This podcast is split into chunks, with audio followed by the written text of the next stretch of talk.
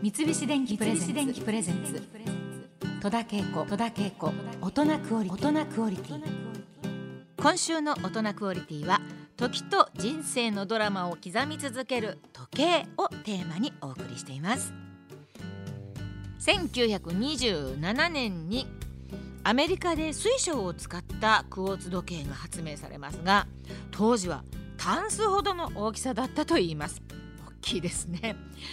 そして戦後時計の技術競争に名乗りを上げたのが日本でした。東京でオリンピックの開催が決定されると組織委員会は国産品のオリンピック科学のオリンピックをテーマに掲げ産業界も積極的に協力の姿勢を示しました。当時オリンピックの競技の公式時計はスイスのオメガとロンジンが独占状態でした。日本のオリンピックには日本の時計技術をと現在の成功者では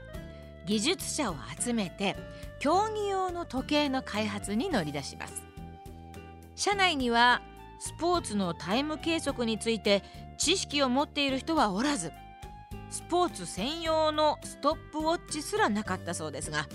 試行錯誤の末に携帯可能なサイズの高精度なクォーツ時計を完成させ見事東京オリンピックの公式時計として採用されます。成功者はその後も1969年に時計史上画期的なアナログクォーツ腕時計を発売するなど世界に認められる時計メーカーとして躍進します。どれだけすごいかといえば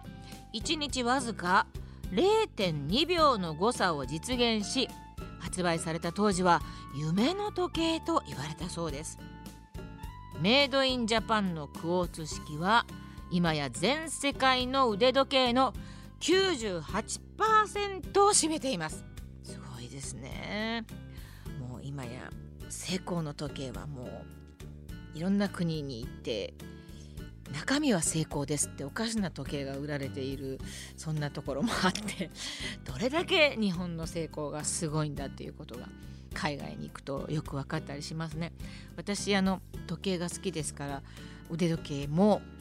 気に入ったのがあると同じの同じ系統の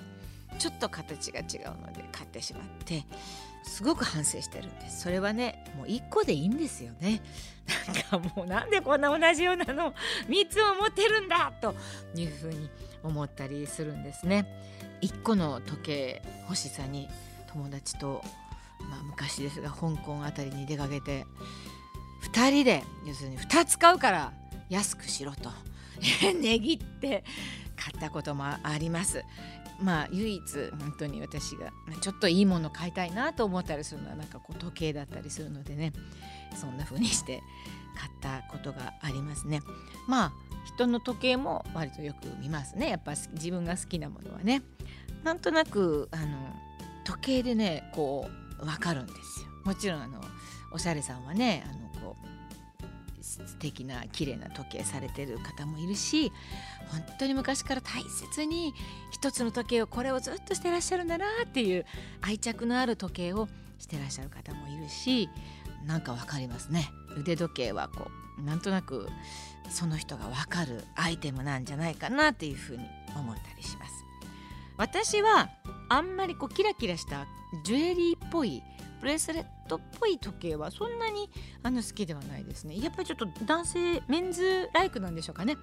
そういった時計をが割と好みだったりします。あとうちの中に時計がすごく多いです。私のうちは。追われてるんだと思いました私は時間に。あのリビングにも自分がこうテレビを見てる時にもこうそっち側に2つ。反対側に立った時にも時計が見えるようになってます。各部屋にまあそんな部屋があるわけじゃないですが顔を洗うところにもあります。寝室には3個あります。まあとにかく いつも時間を気にしてるんだなって思いますね。もうちょっと解放されたいなっていう気持ちもあります。三菱電機プレゼンツ。戸田恵子。大人クオリティ